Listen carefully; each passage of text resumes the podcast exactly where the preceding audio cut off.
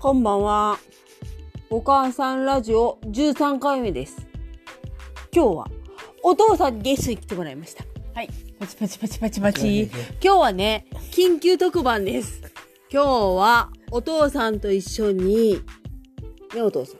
NHK のコロナの特番見てました。ねお父さん。だからね、山中教授がワクチンについて話してるんよ。だからね、お父さんはね、思い出したよね、お父さんね。なんて言ったの、お父さんは。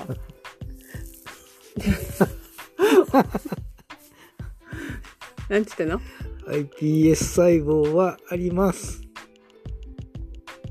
いや、あるんよ。iPS 細胞は、あるんやあるんよ。お父さん誰かと勘違いしたんよね。